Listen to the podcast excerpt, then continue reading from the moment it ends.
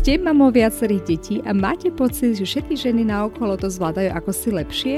Alebo máte pocit, že materstvo je iné, ako ste si ho predstavovali alebo ako ste ho vnímali u iných? Veľakrát sú za tým len tipy a triky, ako si uľahčiť svoj každodenný kolobeh, ktoré vám enormne pomôžu v tom, aby ste sa stali šikovnou mamou, ktorá si to vie proste len šikovnejšie zorganizovať a usmerniť tú energiu tam, kde je to naozaj nutné a hlavne dôležité. Mať jasnú predstavu o tom, ako mamou chcete byť a akým smerom sa chcete uberať, najmä čo sa týka vašej výchovy a tomu si uľahčiť starostlivosť o domácnosť či iné povinnosti, nájsť čas nie len pre seba, ale najmä pre svoje deti a tak sa stať šťastnou mamou, ktorá si vychutnáva materstvo. To všetko sa dozviete v tomto mojom podcaste, kde budem s vami zdieľať moje pozorovania, skúsenosti, typy a triky, ktoré som získala ako štvornásobná mama. Dúfam, že tieto vám takisto pomôžu na ceste k šťastnému materstvu.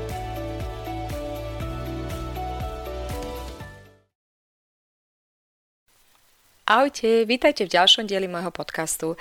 Dneska by som sa rada zaoberala témou detí a tým, aké máme časté predstavy o tom, že len preto, že vyvstali z nás, budú automaticky aj našimi kópiami. Ako viete, toto je len malokedy ten prípad. Táto téma ma dosť zamestnávala v posledných dňoch. Mali sme prednedávnom rodičovské združenia a e, moji obidvaja chlapci sú už teda školopovinní a tak som si musela odsedeť e, u každého učiteľa a vypočuť, čo všetko robia inak, ako by mali a potom samozrejme tie klasické prednášky doma pre deti, aby vedeli, že čom sa musia zlepšiť a čo majú robiť inak. Pri všetkých tých stiažnostiach bolo zaujímavé, že obidvaja chlapci sú v podstate veľmi taký málo sebestačný, čo sa týka domácich úloh, že skutočne treba stále k tomu ako keby pozbudzovať ich, pripomínať im stále, tá sebestačnosť je tam strašne nízka a takisto aj vo svojich veciach majú dosť veľký neporiadok, čo len môžem potvrdiť. Je to zaujímavé, pretože moja výchova presne na toto je cieľená. Ja sama som výnimočne usporiadaný človek, ktorý má všetko štrukturované a veľmi sebestačná vo svojom pracovaní už od detstva. A Tiež ma k tomu asi nikto tak úplne neviedol, asi je to v mojej podstate, asi je to súčasť môjho charakteru. Ja som si to tak pri tých deťoch plánovala, že samozrejme, ako to človek inak očakáva, aj oni budú poriadok vo svojich veciach, budú samostatne pracovať do tej školy, a není to tak, proste ja vidím, že nepomôžem si, tá príroda to chcela inak, ich genetický kód tieto informácie v sebe nemá a aj to výchovou dosahujem len limitované úspechy. To znamená, že keď skutočne ich stále prenasledujem, tak oni samozrejme budú mať lepšie, usporiadanejšie veci, ale aj tam niekedy prekročím svoje hranice a dosiahnem zase hranice mojich detí, odkedy povedia OK, ale toto není mi prirodzené. Pre mňa to nie je samozrejme mať upratané. Pre mňa to není samozrejme, že moje zošity sú uhľadne napísané a že mám svoje poznámky uhľadne popísané a povedzme moje knižky a tak ďalej uložené tam, kde majú byť na polici. Ich to v podstate vôbec neruší, keď to tak nie je, čo by mňa už išlo rozhodiť ako osobu, pretože môj charakter to ako si vyžaduje. Môj charakter si na tom potrpí, aby som mala poriadok vo svojich veciach. Ale nechcela som s vami diskutovať o tom, že moje deti majú neporiadok vo svojich veciach. Skôr povedať to ako príklad pre to, čo ma častokrát zamestnáva, že naše deti napriek tomu, že vyvstali z nás, že sme si ich teda vynosili, odrodili a majú veľkú časť našich genetických dát, pretože samozrejme zdedia nie len priamo od rodičov, ale aj od starých rodičov a tak ďalej, to tie genetické informácie sa posúvajú aj viac generačne, napriek tomu nebudú našimi kópiami. A niekedy je to veľmi také povedzme frustrujúce vidieť, že to decko sa vyvíja inak, ako by sme si to my pre neho prijali. A ako by sme si prijali, čo by bolo pre nás najprirodzenejšie, no samozrejme, keby sa nám čo najviac podobali, keby robili tie veci, čo my považujeme za samozrejme, takisto samozrejme. A realita je proste iná. A je to pre tú mamu veľakrát také, taká konfrontácia, a aj také, povedzme, e, znepokojenie, prečo to dieťa nerobí tak, ako som ho to ja naučila, alebo ako to ja automaticky robím. Nie je to tak. Tí deti majú vlastnú hlavu, majú vlastný charakter, majú vlastnú osobnosť a tým pádom nikdy nebudú presne tak jednať, ako by sme si to my od nich prijali či očakávali. A ono to všetko v podstate vôbec nie je nič zlé. Ono je to len prirodzené, že sa vyvíjajú inak, ako by sme si to od nich prijali. Len my ako mami si to musíme veľakrát tak vedomo uvedomiť a ako keby zmieriť sa s tým faktom, že nie sú našimi kópiami. A najmä keď sa vaše dieťa dostane potom do puberty, tak vtedy začnú tie situácie naozaj eskalovať, pretože to, čo vy od neho očakávate byť prirodzenosťou, sa zrazu nestáva.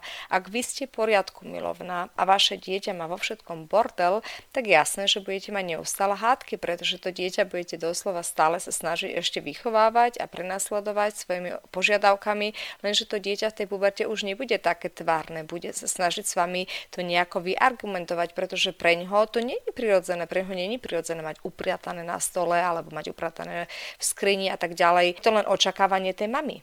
A keďže dieťa v puberte sa prirodzene snaží nejako tú svoju vlastnú osobnosť presadiť a e, dokázať mame, že to vie lepšie, tak potom tie konflikty samozrejme nikdy nemajú konca.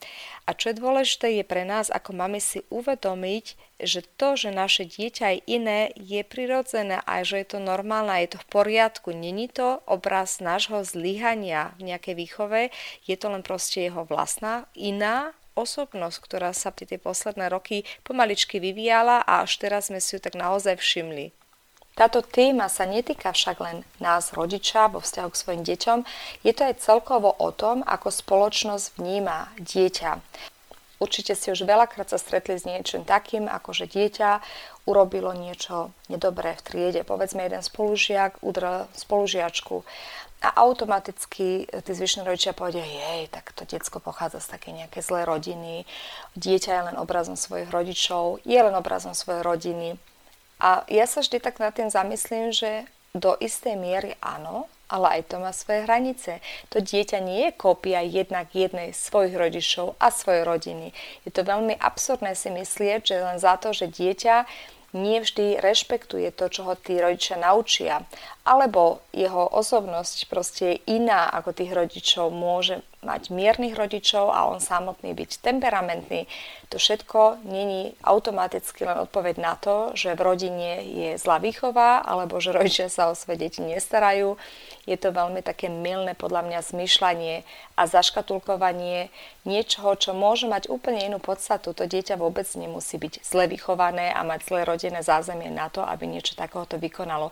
Môže byť e, povedzme snaha o pozornosť alebo čokoľvek iného za tým, prečo to dieťa urobilo, alebo skutočne len také jednanie v afekte, teda nie niečo, za čo tá rodina v skutočnosti akýmkoľvek spôsobom môže. Pri tej príležitosti ma napadol jeden príklad z môjho života, keď som bola v 6. triede základke. Prišla do našej triedy nová spolužiačka a to dievča bolo automaticky zaškatulkované ako problémové. Bolo nám aj teda tak predstavené, že to je problematické dieťa, ktoré príde z inej školy.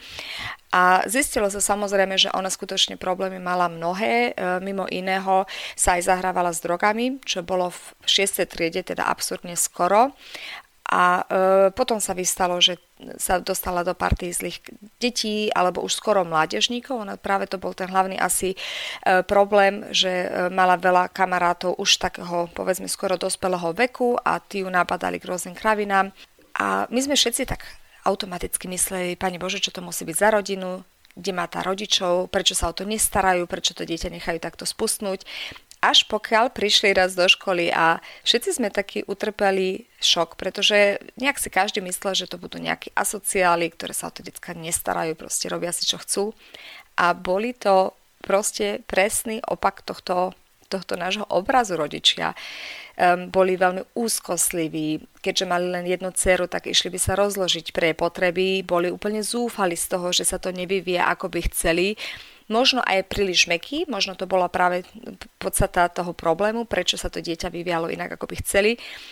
Ale čo som tým chcela povedať, že ten obraz, ktorý my sme mali v hlave od tých rodičov a to, čo sme nakoniec videli, proste absolútne k sebe nepasovalo. Oni to boli rodičia, ktorí ľúbili svoje dieťa a chceli pre ňu robiť to najlepšie. Možno ich metóda nebola správna, preto to aj eskalovalo iným smerom, ako by si to oni želali. Ale naša predstava o tom, čo za tým je, je veľakrát chybná a milná. A prečo je milná? Pretože vychádzame z precedencu či predpokladu, že deti sú obrazom svojich rodičov, deti sú obrazom rodiny, ktoré vyrastajú a nedá mi to proste stále tento blúd vyvrátiť, pretože v mojom živote sa toto nepotvrdilo. Nehovorím, že to nikdy nemôže tak byť. Samozrejme, že keď um, sú rodiny, ktoré majú isté negatívne zmýšľanie, povedzme napríklad sú rasisti a to dieťa od malička krmia tým, že povedzme černosy sú zlí, černosy sú horší, ty si lepší, lebo si biely, pán Boh vie, čo si môže také dieťa z toho vyvodiť iného, ako že to skutočne si prehlbí a bere to ako jeho vlastný názor a možno až do dospelosti to takto bude pretrvávať a je pravdepodobné, že tento názor ho bude sprevádzať až do dospelosti a možno sa mu podarí nájsť správnu cestu a si uvedomiť, že všetko je to v podstate len blúd blúd, že tieto názory vôbec nie sú jeho, že to len prevzalo tých rodičov a možno si to pretrvá a uschová tak po celý život a naučí takisto vlastné deti takto zmýšľať. Preto áno, určite má tá rodina veľký vplyv na to, akým smerom sa deti vyvíjajú, ale napriek tomu nedá zopakovať, že len do istej miery. A neznamená, že len preto, že dieťa sa vyvíja povedzme iným smerom, ako by si to rodičia želali, ako v tom môjom prípade, že to dievča začalo brať drogy, i keď nemalo jediný dôvod k tomu, nemalo problémy doma, nemalo problémy v škole, teda aspoň nie predtým nezačalo brať tie drogy, až potom teda samozrejme ako dôsledok toho. Napriek tomu sa môže to dieťa niekedy inak prejavovať v spoločnosti, ako by sme to od neho my ako rodičia želali si a čakali.